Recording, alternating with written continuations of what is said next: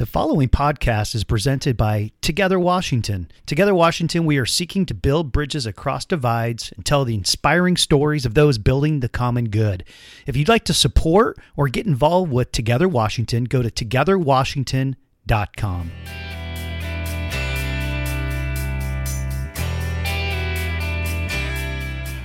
Got Bishop Mueggenborg with us today, the Archdiocese of Seattle. This is a just a real treat to have the bishop with us in studio today. And so, Bishop, thanks so much for taking some time and being with us.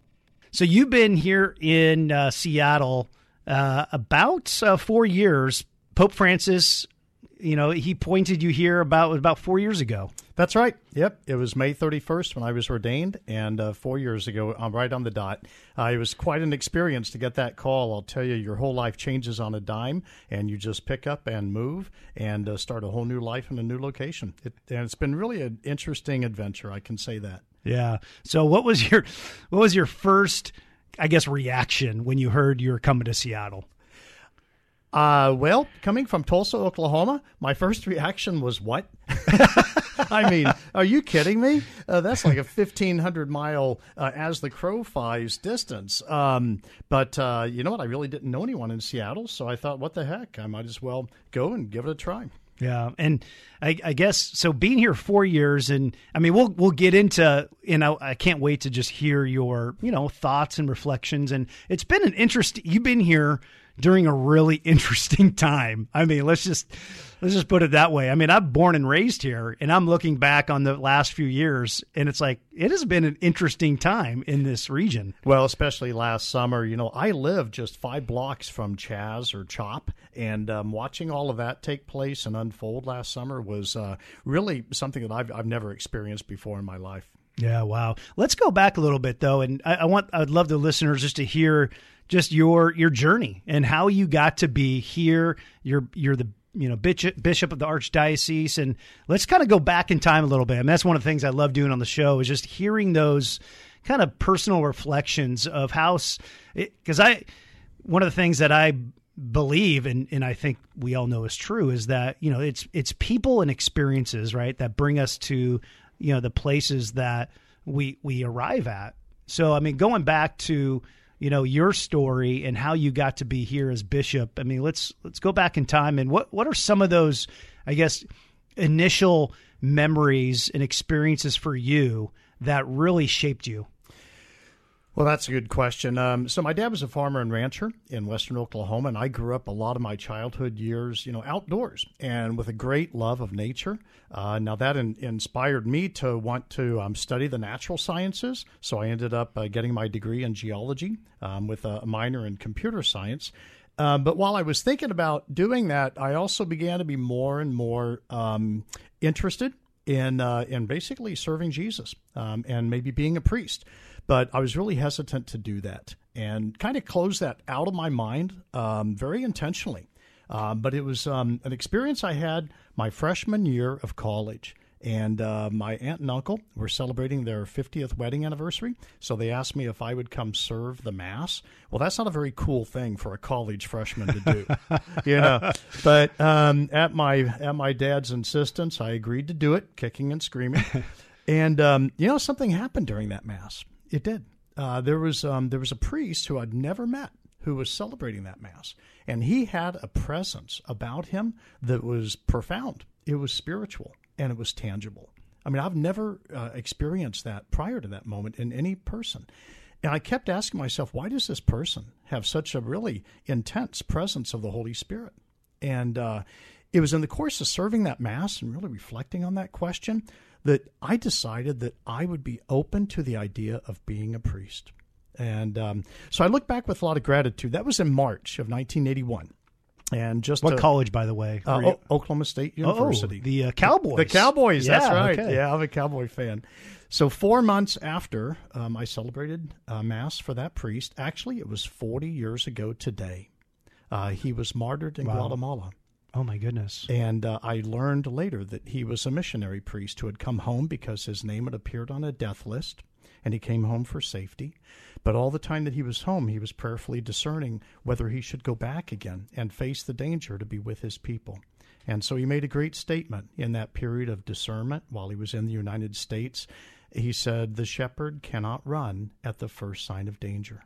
And so he returned to Guatemala, and on July 28th, 1981, he was martyred. Oh, my goodness. And that was a pivotal moment in my life. And the reason I say that was a pivotal moment is that I had already uh, agreed to be open to the idea of priesthood just based on encountering that spiritual presence in him.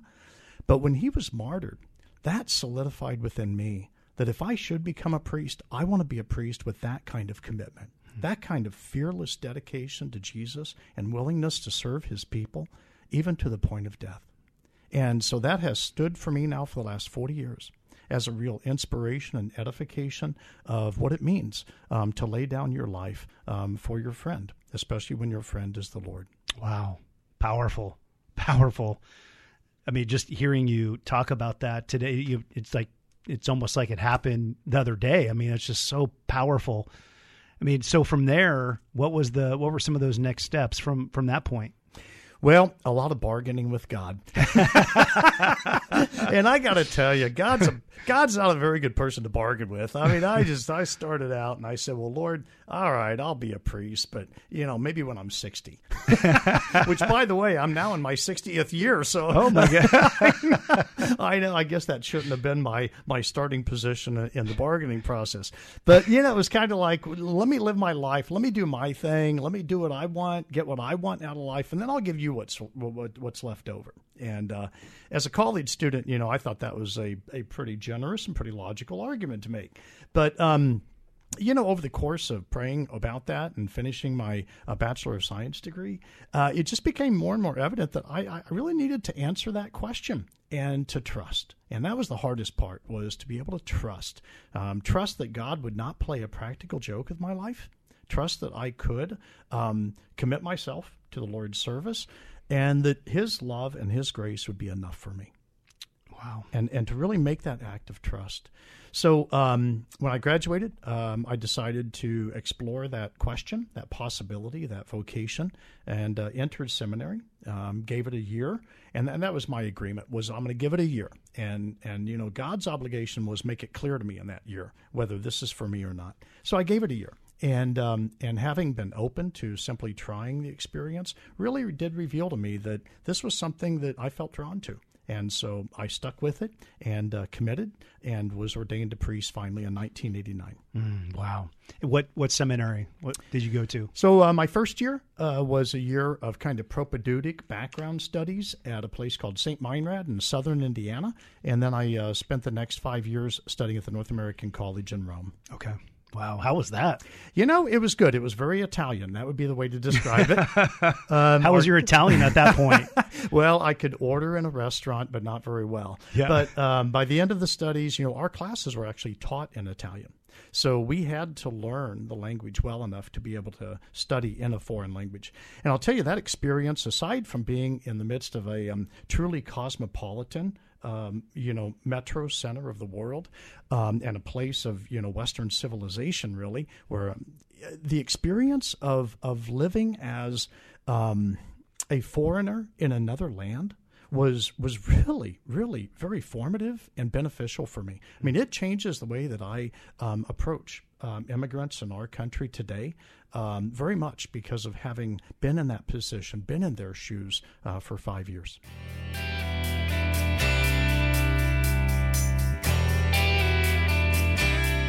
Today. Just so thrilled to have Bishop Mueggenborg of the Archdiocese of Seattle with us. And we're talking just about the experiences you had when you first, the first time you went to Italy. And I wanted to ask you, what, what were some of those that stood out to you? You said it was, is really transformational in the sense of how you connected with folks there and immigrants and give us a couple of the insights into that. Were there any stories that stood out to you of what what was transformational about it? Well, I would say, um, you know, anytime you live in a different culture, it really gives you a fresh perspective on your own culture. And it helps you see areas where your culture really, uh, you know, does excel, but also areas where maybe our own culture falls short, especially because of living in someone else's environment. Um, so it was very uh, enlightening for me to see the United States and to see our experience through the perspective of other nations And um, by reading their newspapers and by talking with people who were from other countries, um, it gave me a very different perspective on the U.S. experience. So that was very important and very formative. Uh, but aside from the um, experience of Italy itself for those five years, the opportunity to experience cultures and really live in cultures in Africa and other parts of Europe um, helped broaden my own uh, understanding of what it means to be a world community. You know, so when I see things on TV, um, I don't look at them as uh, distant realities that don't affect my life. I really see us as part of a human family um, on the one planet together and needing to work together and being bonded by a connection, uh, whether or not we want to acknowledge it.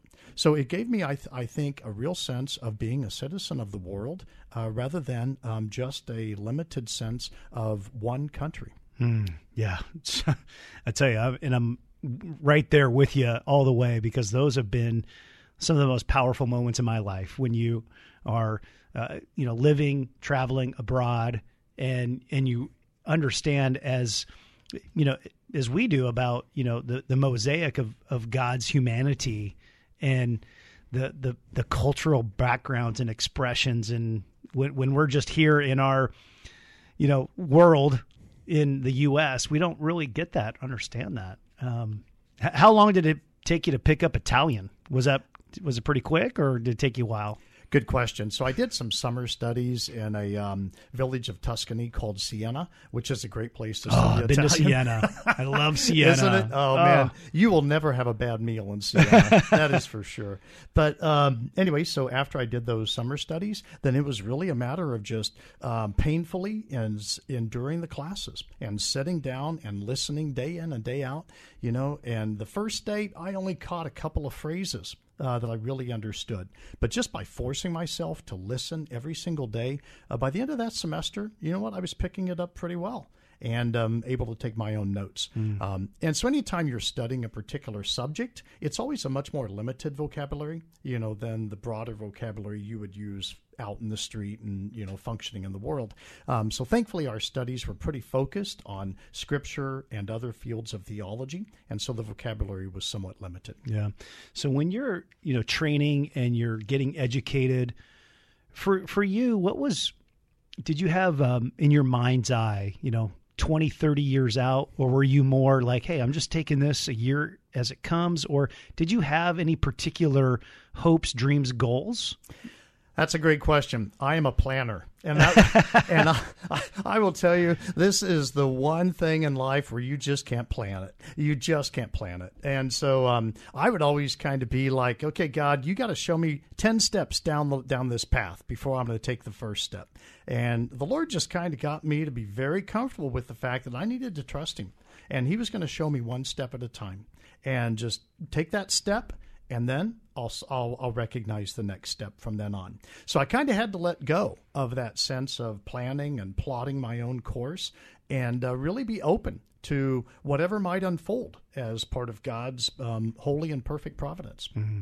And I'm sure, were there, I'm, I'm sure you had some mentors who would say, hey, you know, just when you, what you're getting into, you got to realize that there there is that you got to be able to pivot probably on a dime I mean, the, you probably saw that, I would imagine, as well, where you're like, okay, you know what? I'm going to have to just, you know, not be as much of a planner as I really want to be. Is that is there some truth there? Oh, absolutely. You know, um, we I would often tell people that flexibility is the charism of a diocesan priest.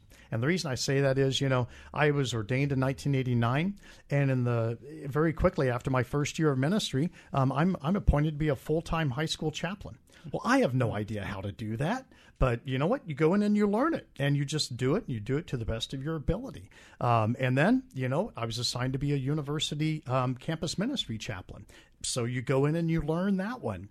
Um, then I was assigned to be a pastor of a parish. So you go in and you learn that new reality. Um, and then back in seminary formation for six years. So again, I learned a whole new reality there. It has been a series of challenges that um, again, by God's providence, I've not necessarily prepared for, but if you've got the right attitude going into it and you're willing to cooperate with the grace, you can do it uh, and you can learn it and, uh, and, and you can be happy in it. What are some of the, I guess, highlights as you look back on your time? You've had these amazing experiences. Are there a few highlights? You're like, oh man, I I would have never expected to have that experience, but it was just wonderful. There are well, there are several that really do stand out. So I mentioned earlier the experience of serving mass for that priest who really awakened within me an openness to being a priest. Um, I forgot to mention that uh, he was um, later beatified. And so he's on his way to sainthood. And in 2017, he became America's first native born um, uh, martyr, hmm. the first one from the United wow. States. So his name is Blessed Stanley Rother now. Hmm. That I count as one of my greatest blessings. And again, I went into that kicking and screaming. um, but nonetheless, God knew what he was doing and, uh, and was able to accomplish it. Um, another tremendous blessing during my first year of priesthood. Um, I returned to actually finish um, some extended studies in biblical theology, and um, I had the opportunity to be a chaplain uh, for the Missionaries of Charity in Rome.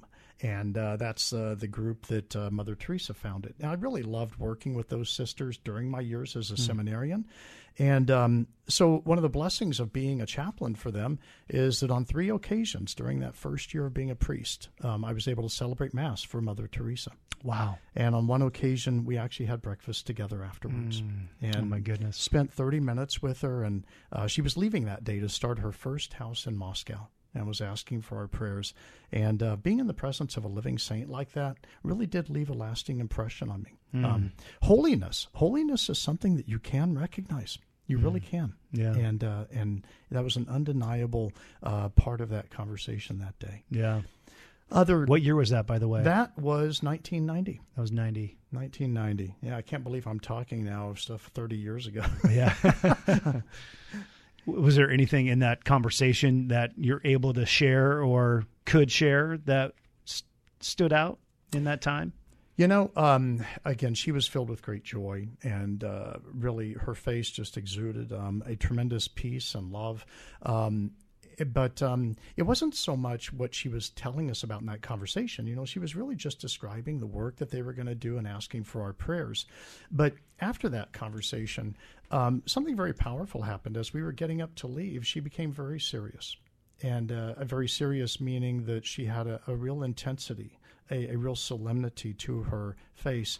And um, she then took my hands and um, quietly raised them and kissed them.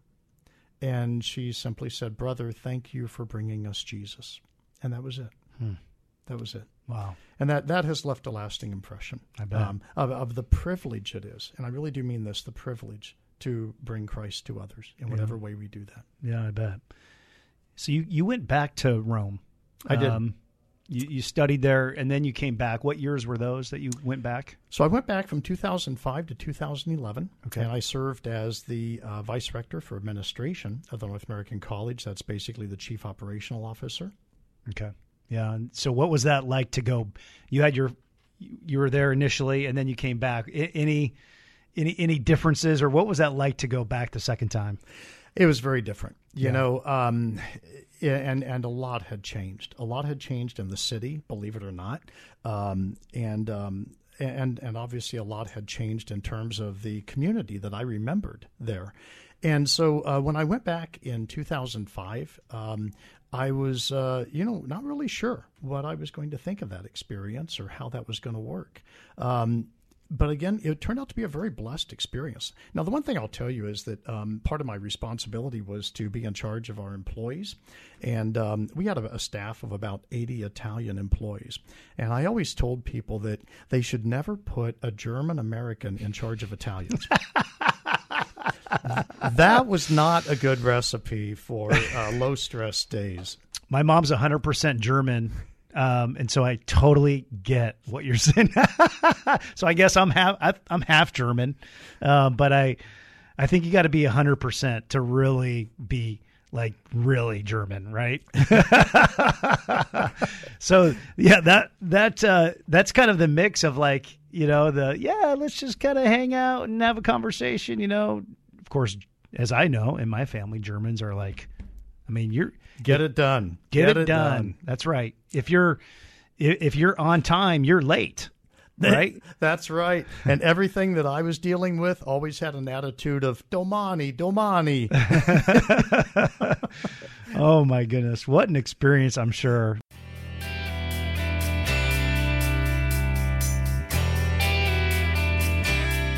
We're privileged today to have Bishop Mueggenborg of the Archdiocese of Seattle with us, and we've been having just a great time hearing his story, his background, how he got to be here, and just some really fascinating stories. So thanks for thanks for sharing that with our listeners, and and maybe let's just kind of step back as the tell us, you know, talk to us about the Archdiocese and what that you know encompasses and you know what the you know your role and what you've been doing the you know the last four years you've been in Seattle. I think it's, it's pretty pretty exciting what you've been doing. Sure, Tim, be happy to do that. So, as we mentioned previously, I came here four years ago, and um, my uh, real role as an auxiliary bishop is to help uh, the archbishop in administering uh, the um, needs of the archdiocese, and that can involve a lot of different things. But it's a pretty big area, so we extend all the way from the Canadian border to the Oregon border, and from the Divide of the Cascades all the way out to the Pacific Ocean. Now, that includes about 170 different parishes, over 70 schools, um, and additional ministries beyond that. So, um, a lot of my um, involvement has been actually driving around. Um, and visiting each of those areas, meeting the communities, uh, praying with them. And um, I bet that I have probably visited around 140 of those 170 locations. Oh my goodness! Yeah, so that's a, that's a lot of visits. that is a lot years. of visits. But it, you know, you, when you when you meet communities and you meet the people, gosh, you get a great sense of um, what their life is like uh, whether it's in um, the center of downtown Seattle or whether it's in a very remote community like Forks, where I'll be going to next. Oh, you're you going to Forks? Yeah, I am going to Forks. Are you going to do the um, the um, that tour? What's that? Oh man, I'm Twilight? Twilight. Yes, you can do the Twilight tour. You know, I'm not sure the town is too excited about Twilight. oh yeah, they're probably like, oh man, we're bringing all these people here. Yeah, but um, but anyway, uh, I don't know if I have time for the Twilight tour, but if I do, I'll look it up when I get there. Okay. wow, going out to so 140 visits. I mean, that is that's a tremendous amount of visits as you go and visit folks here in Western Washington. What great people. I mean, I really have to say that. Um, Western Washington has um, all kinds of people, as I'm sure you all know. Anyone who lives here knows that. But um, really solid people. And I've just been so impressed by uh, their tenacity, their dedication, their creativity, uh, their welcome, uh, their hospitality, their openness. Um, it's been a great experience. It really Yeah. has.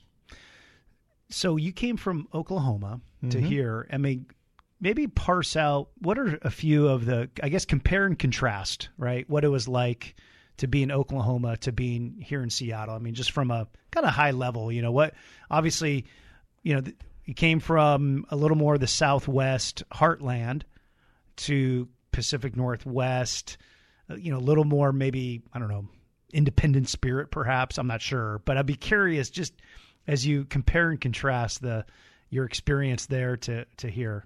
That's a great question. So, coming from the, what we call the Bi- uh, the buckle of the Bible Belt, Yeah. but that's actually what they call it. So, Oklahoma, you know, is a very uh, predominantly religious environment, um, and uh, this obviously is a less churched environment. Uh, there is a much stronger strain of individualism and independence, as you pointed out, um, in the Pacific Northwest. I think a lot of that is because of its historical, you know, origins and people who came up here as pioneers and have continued to live a lot of that pioneering spirit. And I think that we do see um, some incredible creative fruits of that spirit in the many, um, you know, industries and businesses and tech initiatives that have been born in Seattle.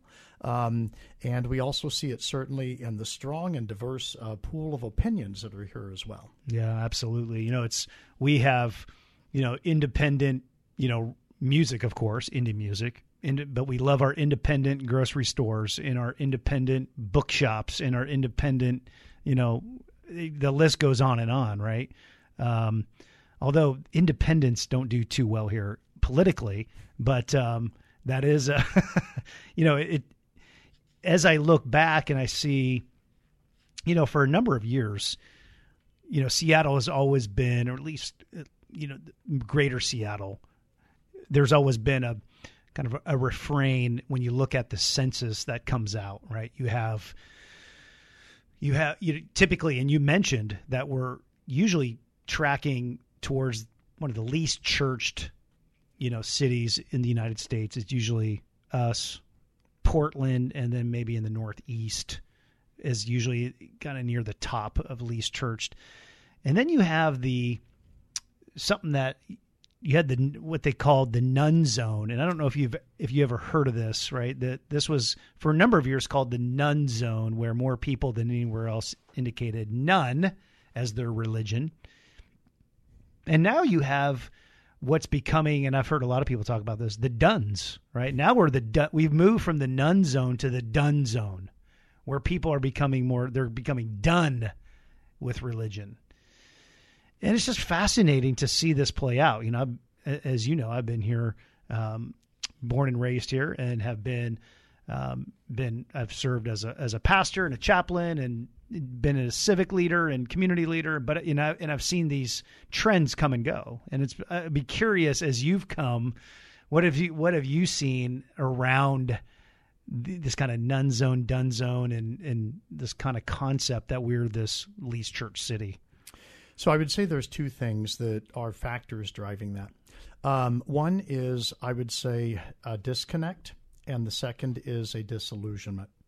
I think the disconnect um, is happening because um, a lot of people, as you mentioned, you know, especially upcoming young adult generations, are, are not very attracted by the concept of membership.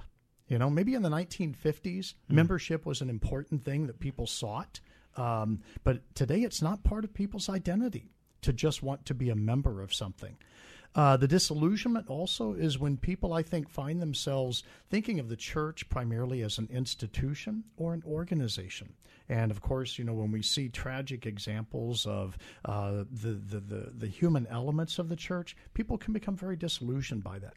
I think that um, the, uh, the disconnect is overcome primarily when the church accomplishes its mission, which is to bring people into contact with Jesus and and if if you don't have that contact with Jesus, then the institution doesn't make sense. You know, and um, I, I, think that uh, there are very few things that can overcome um, that experience of none or done than really an authentic introduction to the person of Jesus. So I think that we have to recover that because I don't think we're going to face a society in the future that's going to be interested in an institutional uh, invitation or institutional membership. They want to meet someone who has the capability of changing their lives, and that's that's always going to be Jesus. Hmm. Well, well said. We should take that, and uh, we we like to take little clips from the show and, and, and put them out there. That was that was a good one. Um, you know, it's interesting because I think you're you're. I mean, you you're just you're onto something, right? I mean, you're you're. I'm just agreeing and nodding in agreement here because I think it was what I've seen is that we want to, especially with young people, and and this goes probably back, you know, many years I think, but where we want wanted a lot of times trying to draw them first to the institution or church, right? Like we're as if we're you know we're trying to build our build our thing, right? We're building our our brand, so to speak, right? We're you know, you go back to in the scriptures and and you look at Babel, right? And you know, try to build a monument to God in in the sky, right? And and I think you look around America and and, and in Seattle too, right? I mean, Seattle has a has a history on the you know evangelical churches of you know building these trying to build these towers, right, and try to bring people in, um, so that you can, you know, oh yeah, we're look look what we're doing. Um, but it, but you're missing what you're talking about. Like the main thing is to bring people to Jesus, Is that is that what I hear you saying? Yes. Now there are always things that are going to be attracting people, you know, and, and we even saw that in the life of Jesus. You know, people came to him with a lot of different needs. Some of them, most of them, weren't looking for a relationship of faith. I mean, they had needs for healing, they had needs for whatever social integration um, and, and healing of alienation on all those levels. So people came to Jesus for a lot of different reasons, a lot of different interests, um, a lot of things attracted them to him. But he always used those attractions to give them the greatest gift of all, to lead them to a relationship. And so I think that it's fine to have attractions, you know, that welcome people to our communities and that draw people to our communities, but we should never stop short of actually leading them to that introduction with the encounter with Christ. Mm. If we do, we've failed in our mission.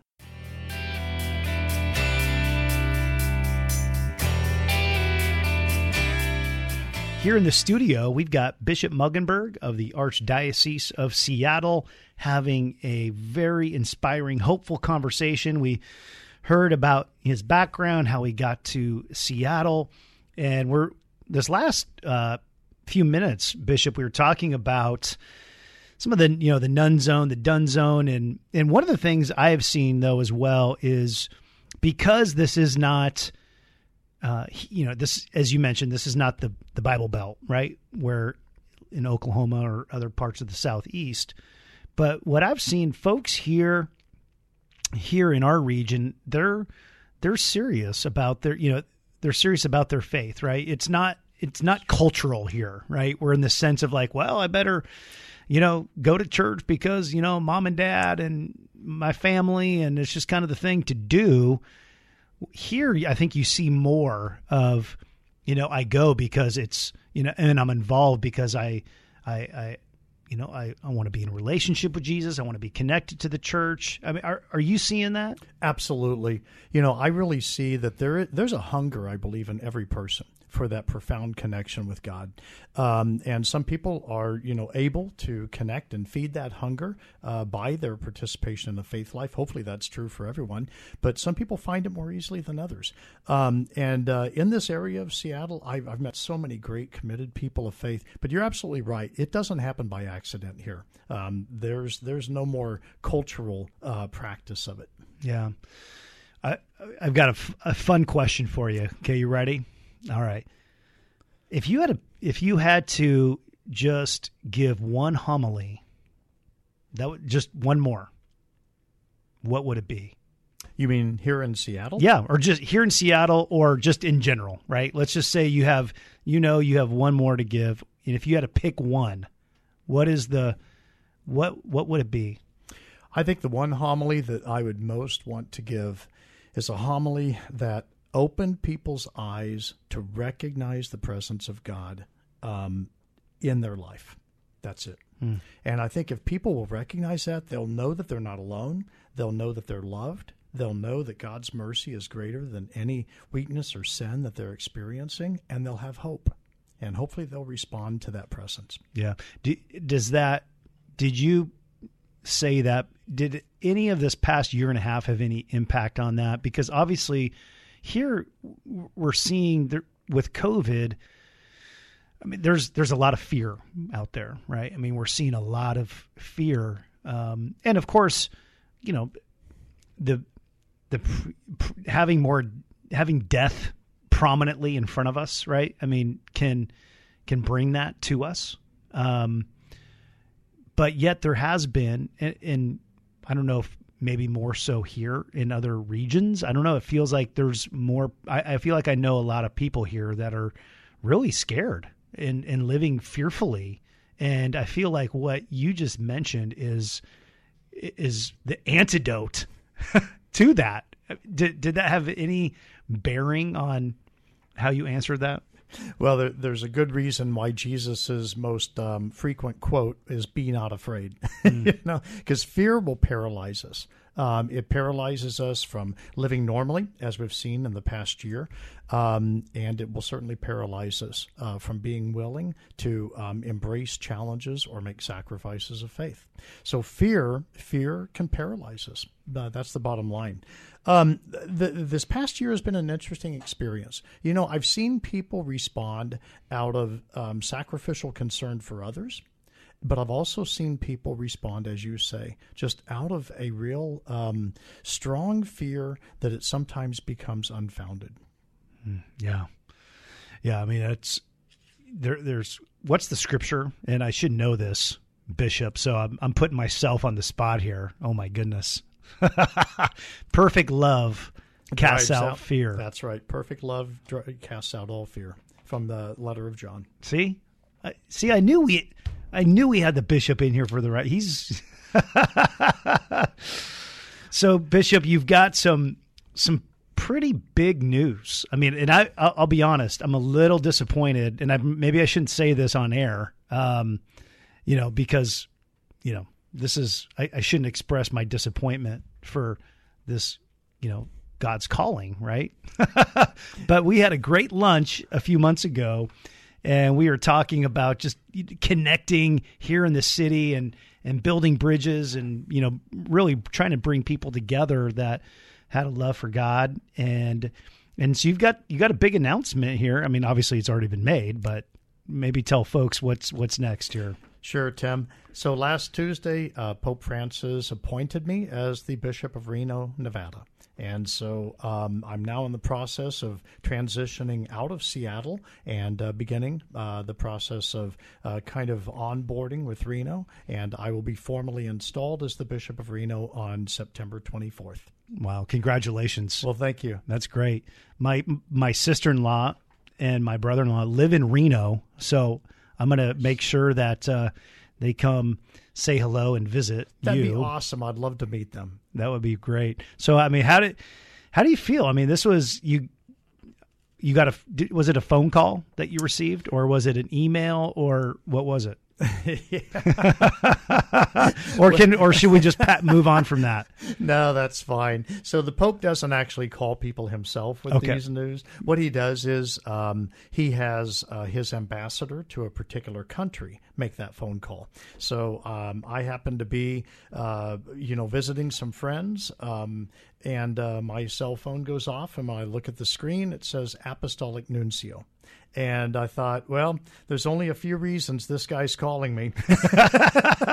so I stepped out of the room into a private area where I could visit confidentially and took the call. And that's when he uh, he said, uh, you know, the Holy Father has now appointed you Bishop of Reno. Wow. And um, and literally, once again, everything changes on a dime with that call. Right. Yeah. Wow. But but I do want to say that being in Seattle these last four years has been just a tremendous opportunity for me to learn how to be a bishop and how to respond to the the breadth of challenges that are facing all of us today, our families, um, certainly our churches, wherever we are, you know, in this world. I think we're all facing a lot of the same challenges, and a lot of those are very prominent here in the Pacific Northwest. So for me, this has been a tremendous uh, proving ground um, and training ground. Yeah. And I feel like um, this is the right thing at the right time. And uh, so I'm very happy uh, to be making this transition. But you know what? I also want to go back to our conversation. Like you said, you know what? There's some things that need to happen here in Seattle, especially to help people grow in their faith. And part of that is we really need to build bridges and um, and work together um, so that we can, you know, um, break the isolation, break the individualism, and we can bring a greater spirit of cooperation to all God's people. Well said. I mean, what would be, I, I guess, some as you move on from Seattle here in the next month or so, what would be a, a couple recommendations you would you would give to us as you say, hey, let's let's move forward out of isolation into building bridges. What would what would be a couple recommendations that you would give? You know, one of the first things I would say is take initiative. Take initiative to um, care for others, greet others, um, go outside of your world, your comfort level, and simply to um, be kind to others. Um, now, sometimes, and that sounds obvious, by the way, but sometimes I, I, I really experience people almost um, afraid to interact on the street with people that they don't know or in their own neighborhood. Um, I think that we need to build a better spirit of community. That would be one thing, um, and um, and part of that is going to be uh, communicating with people around us on a daily basis. Um, secondly, I think give people the benefit of the doubt. Um, and that's important because um, it's all too easy to jump to negative conclusions on things. And I see that really governing a lot of our political discourse today and even our civil discourse. And unfortunately, I think sometimes it makes its way into our interfaith discourse as well. So give people the benefit of the doubt. You know, mm-hmm. realize that people are well intentioned and that and that we're all trying to cooperate um, in in our own authentic way to the movement of the Holy Spirit and put our put a trust in that you know? Um, so that would be the second thing. I, I, think the other thing that i would say the, the third thing is um, don't be afraid don't be afraid to be bold. I mean really don't be afraid to be bold. Um, i think god wants to do some great things in seattle and the hunger that I have seen and heard in people um, in this area, you know, really confirms to me that God does want to do great things here.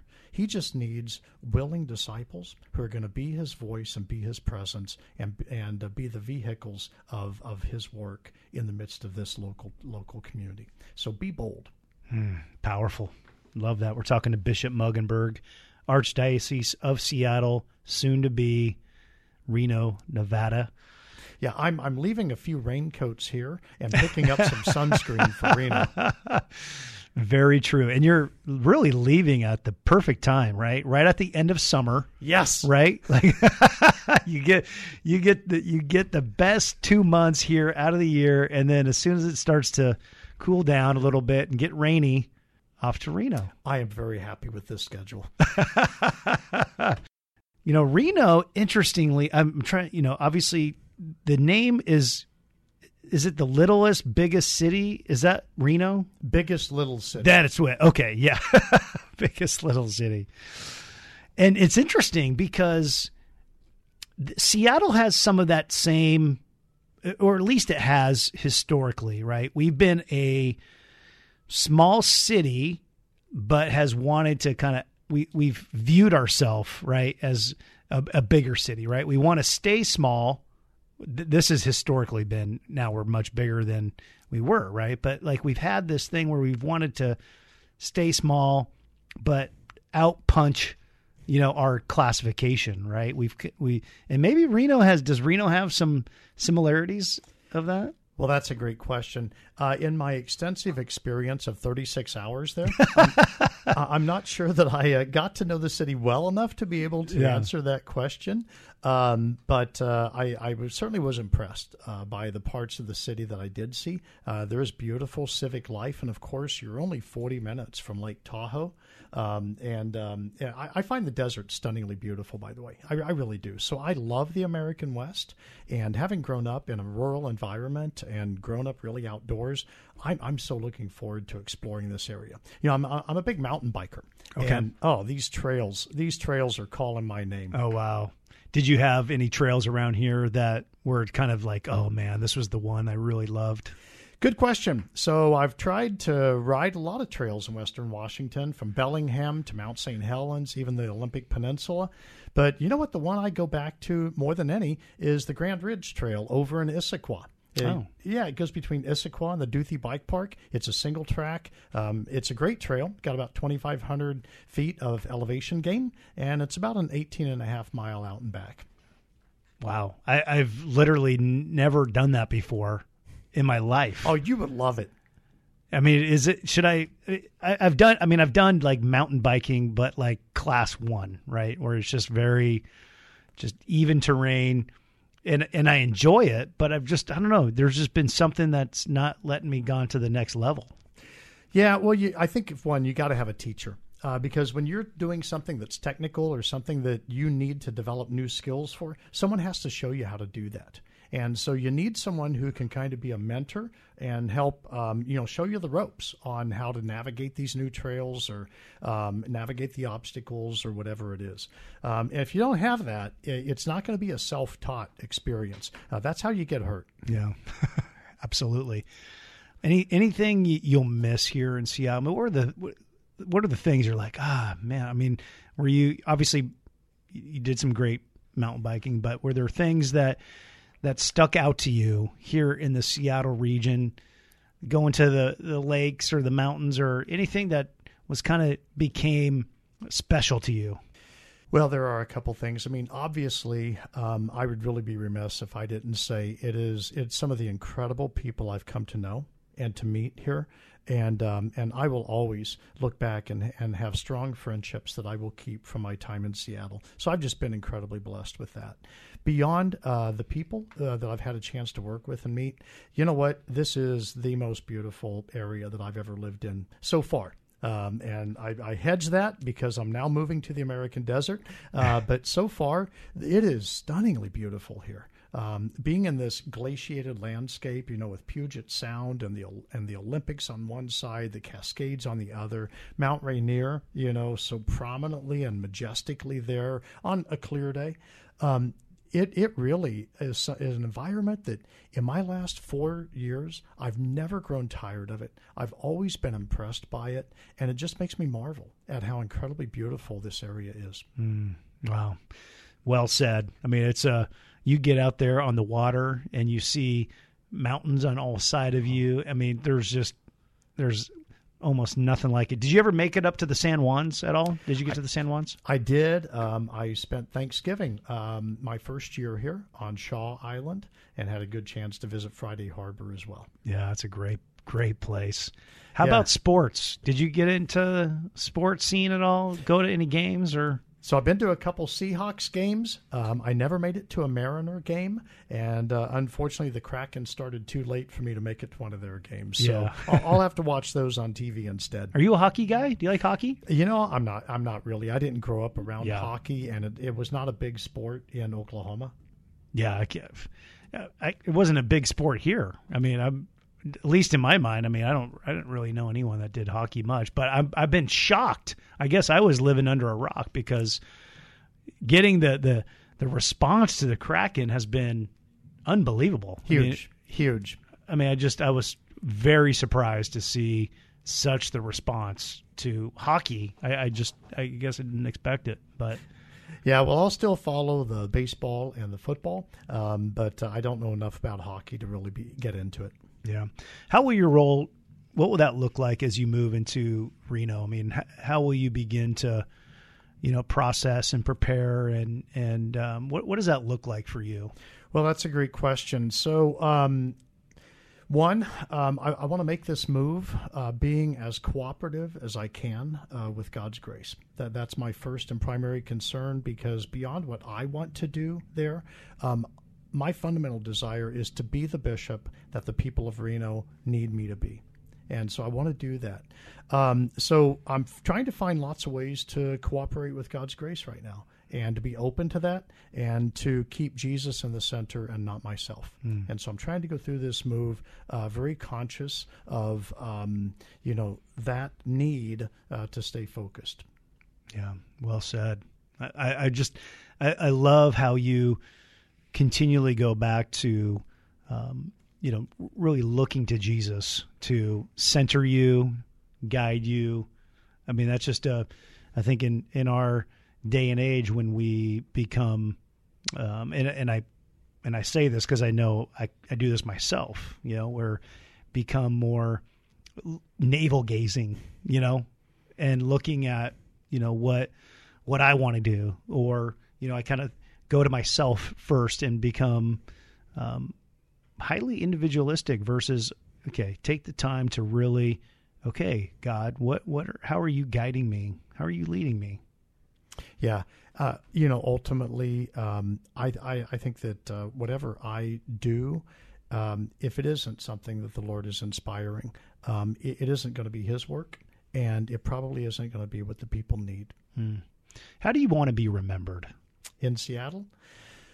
I would like to be remembered as the guy who um, was down to earth, accessible, um, encouraged, um, and um, basically just tried to um, walk with people wherever they were on that journey and to help them take the next step. Mm, I love that. That's great. Well said. Well Thanks. said.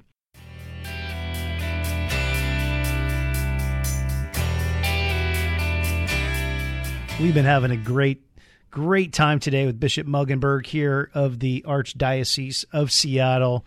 And Bishop, again, thank you for being with us in studio today. Always love having folks in studio. It it is uh, it makes such a it's just fun and it makes such a difference. So I appreciate you coming in. You know, as you as you look at you know Western Washington and and the region here, and you think about because I'm sure you've been thinking and praying about a lot of kind of vision, you know, for the future and plans. And I mean, what how would you describe it, and what would you say are uh, the opportunities um, and the challenges for the church here? You know, m- moving forward, how how would you how would you present that? I guess if uh, you know if you're giving a presentation on your on your way out. Like hey here's the here's the opportunities here's the challenges here's where i kind of see things at kind of a state of the state uh, of the church Sure, uh, that's a great question, Tim. You know, and there really are opportunities in the midst of the challenges. Um, I, I, think one of the great opportunities that you have in Western Washington is that you have people who have a great, sincere desire um, to experience um, deeper and more abundant life, and I think they're expressing that desire in you know their search for adventure, for outdoor recreation, and all these other very good ways. But ultimately, I think it's a deeper hunger that they have. And so um, I think that um, one of the great opportunities you have is to present the message of Christianity in a new, incredible, uh, a new and credible way. Um, and when I say that, I, I, think that a lot of people already presume that they know what Christianity is about, but I would dare say that there's a lot of people who really don't know it and uh, they maybe boil it down to uh, more of a misunderstanding than a real experience of it. So I think that the church has a great opportunity, and this is true for all churches uh, in Western Washington, a great opportunity to be authentic, and as I said before, to be bold and actually witness witness your faith um, witness it to your neighbors. Um, don't be afraid you know to speak a message of faith and encouragement in your offices. Um, but people are going to be hungering for that and they will respond to that message um, when they receive it. Hmm. you, you talked about there might be some misunderstandings and maybe we don't really grasp concepts um, and, and I've and I'm with you on that. I mean, I think I was one of those people, right? you know, like I was one of those people earlier in my life. I don't I don't feel like I really understood, you know, the gospel. Um, I mean, can you ex- explain a little more, you know, or give some examples of what you mean by that, or maybe even someone listening today who might be uh, not really sure. Maybe, maybe they think I think I know what it is, but maybe I'm not totally sure what it is. You know, I think that most people, when they think about uh, religion and even when they think about Christianity, uh, they perceive it as um, a lot of rules, a lot of, you know, um, judgments. Um, and unfortunately, that's that's how it's misrepresented in a lot of the secular press. But um, what it's really about is an experience of God's love and mercy, you know, and that's always good news. Um, so I think that one of the great misunderstandings is for people to move beyond that very negative, um, judgmental, condemnatory uh, misrepresentation of Christianity and to experience its heart and soul, which is that open, generous, accepting love of God, um, a love that does uh, meet us where we are, and a love that it loves us enough to bring us um, beyond where we are. Hmm. Yeah, I was. Um, I gave a I, I don't know if I mentioned this to you. I do a chaplaincy work with the Mariners, and in, in this past this past Sunday, um, doing chapel. Um, what you're talking about was was really the point of the message, which was if we there if we get the order wrong, it's a it's a and it's a and it's a little it, it might seem like a little difference, but it's a big difference, right? If we a lot of times I think we approach um, God, like, okay, I need to um, obey and listen so that I can get God's love. Yep. You know, I need to do the right thing so that God will accept me and love me. When it's actually the reverse of that, right? The reverse is actually God loves me, so therefore I want to, you know, love Him and follow Him, right? And it's a, and it seems like such a um, little difference, but it actually is the biggest difference, and it's very easy because we uh, we live in such a performance oriented society where everything is, you know, cause and effect. It's performance based. So I've got to perform so that I get the reward, right? I've got to do this so that I get the grade. I've got to do the and and so we do that.